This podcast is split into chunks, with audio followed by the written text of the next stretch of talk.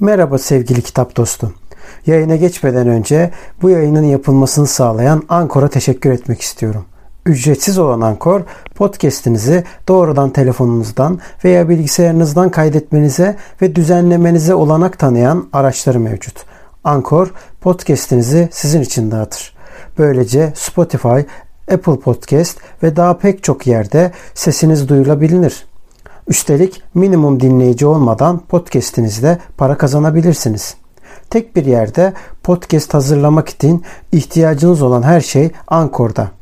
Yayına geçmeden önce hadi vakit kaybetmeden ücretsiz Ankor uygulamasını indirin veya başlamak için ankor.fm'e gidin. Şimdi podcast'ime geçebiliriz. Bugün araştırmacı yazar Onur Bütün'le karşınızdayız. Marx'ın işçi anketi, kendi yazmış olduğu Marx'ın işçi anketinin bir analizi isimli bir kitabımız var. Ayrıntı yayınlarından çıkma. Tekrar şöyle göstereyim. Çok nitelikli ve konuda Marx olunca tabii bazı yarım saat içerisinde, bir saat içerisinde böyle okuyup da hadi bitirdik diyebileceğimiz nitelikte bir kitap değil. Bunun ön hazırlığı var, sonrası var. Marx'ın kendisi zaten. Ayrıca bir de tüm bunların yanında bir hayatı yorumlamak zaten sıkıntıdır. Onun içerisinden spesifik bir konuyu da almak daha da bir zordur. O yüzden aslında meşakkatli bir konu. Hele hele bir de işçi sınıfı hakkında yapılan bir sınıf mücadelesinin içerisindeki bir konudan bahsediyoruz. Yine spesifik bir konudan. Çoğu o gelenekten gelen, sosyalist gelenekten gelen kişinin bilmediği, hatta belki de şu anda bile bilmediği, belki de bu yayınla tanıyacağı bir anketten bahsedeceğiz. Öncelikle hocam diyeyim. Hocam hoş geldiniz. Yayına katıldığınız için teşekkür ederiz. Yoğun bir programımız var, yoğun atölyeleriniz var. E, teşekkürler, e, var olun. Şimdi 142 yıl olmuş. 142 yıl önce yapılan bir işçi anketinden anketinden bahsediyoruz aslında. Bu işçi anketi neden önemli olduğunu zaten bahsedersiniz diye düşünüyorum sohbetin ilerleyen kısımlarında. Ancak ben ondan önce bence konuya da bir girizgah olur diye siz kitapta belirtmişsiniz ama bilmeyenler açısından Marx'ın işçi anketiyle nasıl karşılaştınız? Bir hikayesini anlatabilir misiniz? Teşekkür ederim. Ben de kitap dedektifi çok teşekkür ederim bu yayının hazırlığı için ve organizasyonu için. Marx'ın işçi anketi ölümüne yakın aslında yaptığı bir çalışmanın sonucu Revue Sosyalist dergisinde yayınlanıyor ve e, anarşist arkadaşlarıyla birlikte yaptığı bir çalışmadır. Benim karşılaşmam Soma katliamı sırasında ve hemen sonrasında Soma'da çalışırken Yeraltı Maden İş Sendikası'nın tarihi üzerine bir teorik ve pratik tartışmayla ilgili ilk kitabım Dipnot yayınlarından çıkan Yedi kat yerin altından uğultular geliyor. Yeni Çeltek'ten Soma'ya Maden İşçileri isimli kitabımın çalışmasını yaparken sormuştum bir arkadaşıma sohbet sırasında ya bu Marx'ın acaba hiç mi böyle bir şeyi yok, anket çalışması falan yok? Çünkü Soma'da bir anket çalışması yapıyordum o dönemde. Doktor bir arkadaşımdı. Nadir abi. Olmaz mı dedi yani böyle böyle bir e, çalışması var. 100 soruluk bir anket ve işte belli yerlerde de bulabilirsin falan dedi. O süreçte yani Yeraltı Madeni Sendikası üzerine çalışırken Fatih'te bir kütüphaneden orijinalini buldum. İşte fotokopisini aldım. Böyle hakikaten bisikletini eve getirmiş e, bir çocuk gibi sevinerek geldim. Çünkü 2013 yılında etnoloji defterleri Türkçe'de ilk kez yayınlanmıştı ama orada da Lawrence Crowder'in 90 sayfalık bir giriş yazısı vardı ve çok önemliydi o. Çok titiz bir çalışma yapmıştı Marx'ın e, etnoloji defterleri üzerine. Ve bu iki metin yani Marx'ın işçi anketi ve etnoloji defterleri ölümüne yakın yaptığı çalışmalar. Etnoloji defterlerinde kapitalizm öncesi toplumlarda örneğin bazı kabilelerde veya topluluklarda cinsiyet, aile, mülkiyet bir sürü şeyi çalışmıştı Marx. Bu iki metni dünyada da böyle, Türkiye'de de böyle çok aslında ilgi görmeyen metinler olarak, çok okunmayan ve tartışılmayan metinler olarak kaldılar. Yani 146 yıl oldu. Hala mesela Türkiye'de çok ilginç bir biçimde ben işçi sendikalarının kamu çalışanlarının örgütlülüklerinin ve sendikalarının e, bu metne en azından eğitim çalışmaları yaparken bakacaklarını düşünüyordum. Ama çok ilginç biçimde birkaç tane sendika uzmanı, e, birkaç işte Marksist örgütlü grup yapı dışında aslında bu metinle ilgilenen olmadı. Sanırım bunun çok nesnel bir nedeni var. Çünkü kitapta görmüşsünüzdür biz kitabın son bölümüne soruları boşluk bırakarak koyduk. Kitabı alan kişi oturup bu soruları çözebilsin diye. Bir kere zaman olarak 4,5-5 saat sürüyor. O da çok hızlı çözerseniz. Çünkü Marx evdeki üretimi soruyor, gelir miktarını soruyor, örgütlenmeden söz ediyor. Sendika aidatını, bir kooperatif bir yapı varsa oradaki aidatı, seçimleri ve bugün de mesela çok çok bakışımlı olan iş güvenliği alanını çok ciddi sorguluyor. Yani makinaların birbirine uzaklığından tutun iş kazalarına yönelik, örneğin madenlere yönelik özel sorular soruyor. Dolayısıyla böyle bir anketin aslında e, Marx'ın Kapital'de özellikle birinci ciltte ele aldığı, diyalektik bir biçimde ele aldığı kavramları da aslında somut olarak nasıl zihninde oluşturduğunu görüyoruz. Ama bunun ötesinde daha kritik bir şey var işçi anketiyle ilgili. Kitapta da buna değinmeye çalıştım. İşçi sınıfının bir özne olarak nasıl kurulduğunu aslında gözlemliyor, onun üzerine düşünüyor ve bunun teorisyeni zaten Marx biliyorsunuz. Ve orada mesela çok kritik bir bilgidir. O yüzden öz yönetim kavramını kullanmaya çalıştım ben bağlamıyla birlikte. Revue Sosyalist dergisine bir ek olarak basılıyor Sosyalist dergisinde işçi anketi. Yaklaşan genel seçimlerle ilgili bir çalışma bu. Ama oradaki kritik bilgi şu, işçilerin işçilere sorular sorduğu bir biçimde örgütleniyor.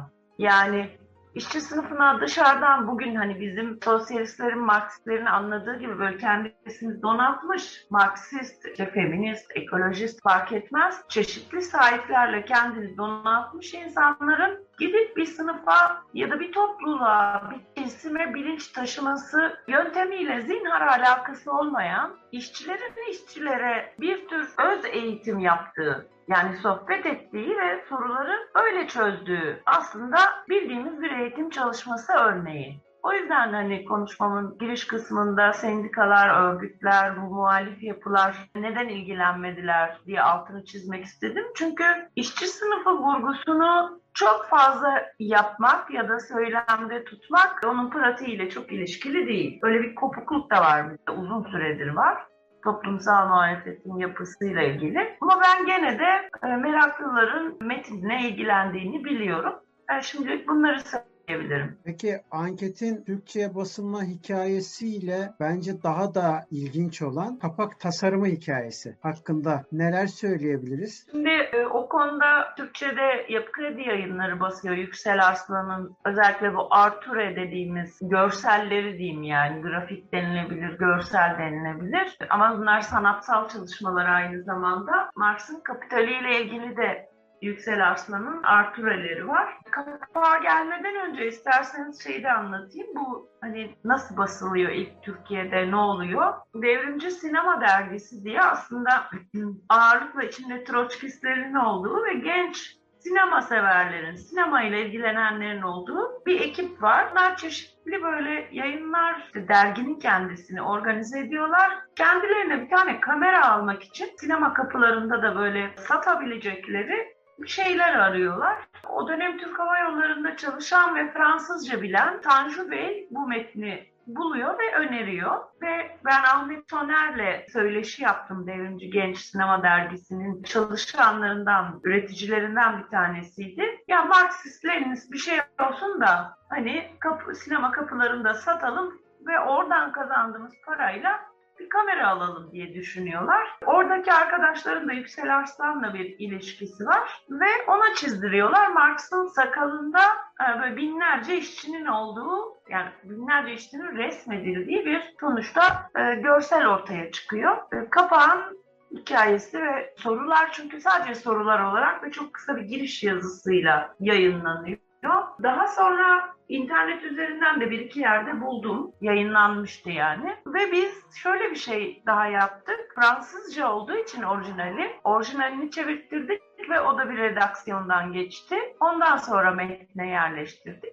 ben sadece Marx'ın yaşadığı dönemi, bu çalışmayı nasıl yaptığını, Fransa'daki genel seçimler öncesindeki atmosferi ve son dönem çalışmalarında yani Marx'ı bir sosyolog, antropolog olarak da görebileceğimizdi. Çünkü bu aynı zamanda derinlikli görüşme de içeren uzun bir anket çalışması. O açılardan da ele almaya çalıştım. Aslında girdiniz konuya ama biraz daha açmak anlamında. Yani iki soruda da aslında cevabını biraz da olsa verdiniz. Biraz da toparlamak amaçlı da sorayım. Marx bunu hangi ihtiyaçlarla yaptı? Yani mesela Fransa'da işçi sınıfına bakmak, onları incelemek, bir sosyolog gibi gözlemlemek de diyebiliriz tabii ki. Ama mesela spesifik olarak neden Fransa birinci sorum. İkinci sorum da başlangıçta 11 soru olduğunu ancak bunun çeşitli sebeplerle genişletildiği hatta fazlasıyla genişletildiği yani 101 soruya artıldığını kitapta da görüyoruz. E, bunun gerekçesi neydi? Yani hangi gerekçelerle bu sayı daha çok arttırıldı? Şimdi Marx'ın kendi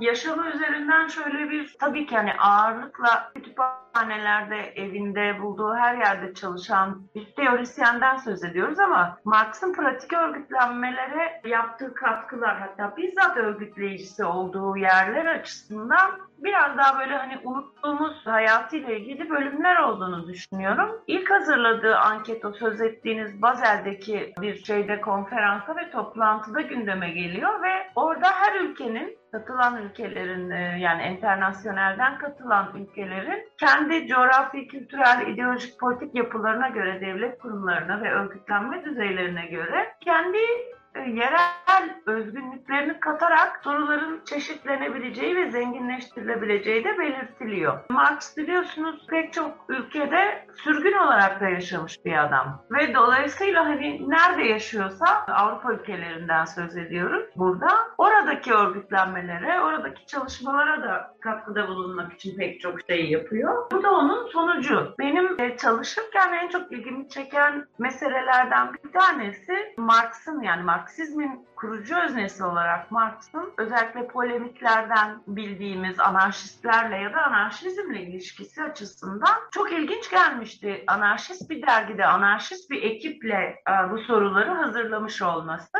Yani hep bir pratik çalışmanın içinde oldu Karl Marx ve Friedrich Engels. E, bu da onun sonucudur diye düşünüyorum. Yani bu benim özgün yorumum değil. Zaten hani böyledir diye düşünüyorum. Bir de zaten size katkı olarak söyleyeyim. Anarşistlerle olan aslında taban tabana zıt diyelim. Gerçi bunu teorize ederken de sonuç aynı ama gittiğimiz yol farklı diye açıklamalar yapıp Bakunin'le kapışmaları ve artık birbirlerine böyle muhatap almayacak kadar bir iki taraf içinde söylüyorum. Birbirine deli gözüyle bakmaları ortadayken bunu yapmaları yani sizin bahsettiklerinizi yapması aslında bu konuda ne kadar amaç noktasında kimlerle çalıştığını ve nasıl da mücadele ettiğini pratik olarak gösteriyor. Şimdi orada şöyle bir şey söylemek bence mümkün. Marx'ın yaşadığı dönemde hem polemik yaptığı hem birlikte çalıştığı insanların, ekiplerin, örgütlülüklerin, kurumların,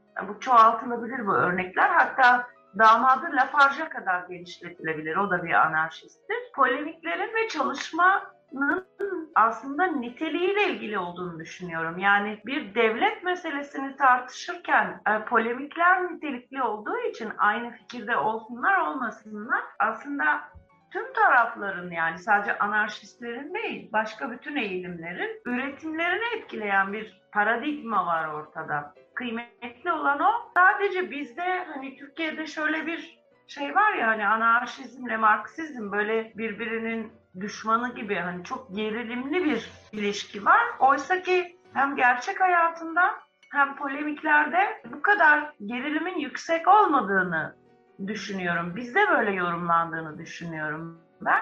Çünkü metinlere, mektuplara, yazışmalara falan baktığımızda da bunları görebilmek mümkün yani. Tek Marx'ın Marx'ın işçi anketi çalışması ile ilgili değil diye düşünüyorum. Peki hocam son olarak anketten yararlanılmadığını günümüzde bile böyle bir tespit yaptık ve bu tespitin tam tersi olarak günümüzde bu anketten nasıl yararlanabiliriz dersek ne diyebilirsiniz? Yani şöyle hemen ben anketteki soruları açayım. Anketin yayınlanış tarihi 1880 20 Nisan. 4 bölümden oluşuyor anket. Ee, hani oradan somut birkaç şey konuşabilelim diye açtım. Mesleğiniz nedir diye başlıyor ilk soru. İkinci soru çalıştığınız iş yeri bir kapitaliste mi yoksa bir anonim ortaklığa mı ait? Kapitalist işverenlerin veya ortaklık yöneticilerinin adlarını verin diyor bak. Şimdi bu şu açıdan ilginçtir. Bir, işçinin kendisine mülkiyet ilişkileri, sermaye ilişkileri açısından nasıl bir yerde çalıştığını soruyor. Ama yöneticilerin adlarını verin sorusu ileride lazım olabilecek pek çok şey için. Yani üretim araçlarına el koymaktan greve, görüşme yapmaya pek çok şeye aslında açık bir soru. O yüzden mesela çok ilginç bir soru. Çalıştırılan kişi sayısını belirtiniz, yaşlarını ve cinsiyetlerini belirtiniz diyor. Burada mesela hem çocuk işçilik hem kadın erkek çalışma oranı üzerine. İşte çırak var mı?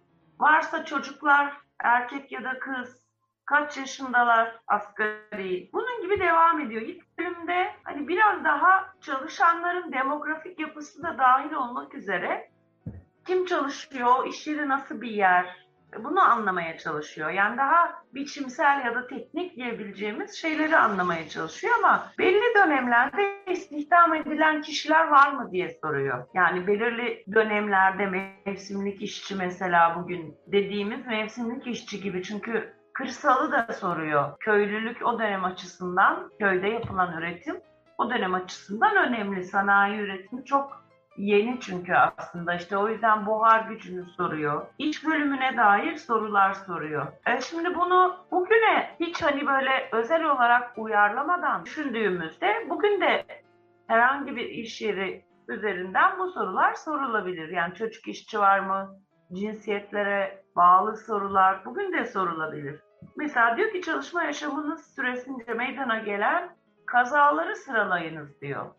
Yani bizde çok özel birkaç iş kolu dışında bu soru sorulmaz mesela. Şimdi beyaz yakalıların hepimizin bildiği ya da ofis çalışanları diyeyim, hepimizin bildiği, evde çalışanların gene hepimizin bildiği dirsekten boyuna bele kadar bir sürü hastalığı var. Yani sendrom olarak adı tanımlanmış tıpta hastalıkları var. Bugün bunları sormak mümkün. İkinci bölümde işte tatil günleri, molalar, yemek saatleri, gece çalışması, gençler ve çocukların vardiyaya dahil olup olmadığına kadar çok ayrıntılı iş yerindeki olanı biteni aslında anlamaya çalışan ve mesela bir herhangi bir üretim sürecinde işçi kusurluysa neyle karşılaşıyor? Sermayedar ya da işte fabrika, atölye sahibi kusurluysa işçi neyle karşılaşıyor? Bunlarla ilgili ve işte devam eden bölümde işçinin evinde olan biten yani yanlış anımsamıyorsam kara hindiba ve tütün tüketimine kadar evdeki harcamaları soruyor. Dolayısıyla bir ev bütçesi üzerinden düşünmeye bugün açısından da baktığımız e, bakarsak eğer çok anlamlı sorular var ve son bölümde tüzükler, yönetmelikler, kooperatifler, direniş derneklerinin yapısı mesela çok önemli bir soru çalışma yaşamınız boyunca sizin iş kolunuzda kaç grev yapıldı? Hani alın buradan hani bugüne bunu direkt bugünün bir çalışmasına yerleştirin. Belki de son 20 yılda örgütlenen işçiler şey cevabını verecektir. Hep sendikamız grev kararı aldı ama İçişleri Bakanlığı güven gerekçesiyle grevi iptal etti gibi yanıtlar alacaktır. Hakem heyetini soruyor. Yani o yüzden hani ben çok kısaca karikatürize ederek bazı şeyleri e, söylemeye çalıştım. Ama bir tane hep örnek verdiğim kritik bir soru var. Sendikalarda bunu bir dönem dile getirmeye çalıştık. Özellikle bu mega kentlerde işe gidip gelme sürelerinin mesaiden sayılmasıyla ilgili çok az sayıda insan çok böyle uzun sürmeyen bir mücadele yürütmüştük ve hiçbir şekilde de hani gündeme getirmek dışında bir şey yapamadık. Bu bizim beceriksizliğimiz de olabilir. Sendikal örgütlerin, partilerin, genel olarak muhalif örgütlerin bu meseleye ilgisizliği de olabilir. Ben bu çalışmayı yaparken İstanbul'da yaşıyordum ve 3 saatim okula gidip gelmekle geçiyordu. Şimdi 1880'de soruyor adam bu soruyu. Diyor ki yani işe gidip geldiğiniz süre ne kadar? Çünkü bunun da çalışmaya dahil olması üzerinden bir fikri var ve bu çok gerçekten çağının çok ilerisinde bir fikir. Yani kapitalizmin yeni adam buhar gücüyle uğraşıyor yani o dönem sorularının içinde işte buhar ne zaman yani buhar gücünün kullanımı mesai içinde ne zaman kesiliyor diye soruyor. Çünkü çalışma tipini, tarzını etkileyen bir şey bu. E, o nedenle e, bugünkü örgütlerin ben bu tür çalışmalara sadece Marx'ın işçi anketine değil, eğitim çalışmaları da mesela artık çok klasik. Yani bazı işçi sendikalarının yaptığı bazı eğitimler var ve orada da işte belli uzmanlar, belli bir bakış açısı var. Bunun kendisinin işçi sınıf hareketiyle, onun öz deneyimiyle, öz yönetimiyle aslında dile gelir ve cisimleşirse ancak o zaman bu tür çalışmalara ilgi duyulacağını düşünüyorum. Bugünün sendikaları ve örgütleri sadece işçi sınıfı ile ilgili bu tür eğitim çalışmalarına ya da sorulara değil, gene çok çarpıcı bir biçimde örneğin queer bireylerin sendikalara nasıl üye olacağıyla ilgili de çok ilgisiz davranıyor. Yani örneğin eğitim seni arayan, telefonla arayan ya da herhangi bir şubeye gidip ben e, üye formunda kadın erkek e, bu ikisini istemiyorum. Queer bir bireyim, gayim, lezbiyenim, işte transım neyse hani e, ta kendince tanımlaması. E, böyle üye olmak istiyorum dediğinde de bir şey yaşıyor üye olma potansiyeli olan insanlar. E, genel olarak bu ilgisizliğin örgütlenme düzeyiyle toplumsal muhalefette ve aslında politik yapıyla çok ilişkili olduğunu düşünüyorum. Ben son bir size ek yapayım, öyle bitireyim. Anketin evet. hazırlık çalışmasından hemen önce bu koşullara gelmesini de sağlayan sizin de kitapta belirttiğiniz Fransız İşçi Partisi programı var. Bu programda mesela Türkiye özelinde söyleyeyim. Maalesef ki dünyada ekonomik krizler derinleştikçe de dünyadaki diğer ülkelerde geçerli ama bizim Türkiye'de hem politik kriz hem de ekonomik krizin getirdiği şeylerden dolayı Türkiye Cumhuriyeti vatandaşı olmayan diyeyim kişilere kimileri işte göçmen diyor, kimileri misafir diyor, kimileri Suriyeli diyor, kimileri Afgan diyor. Hatta bir noktadan sonra işte Özbekler geldi, o geldi, bu geldi.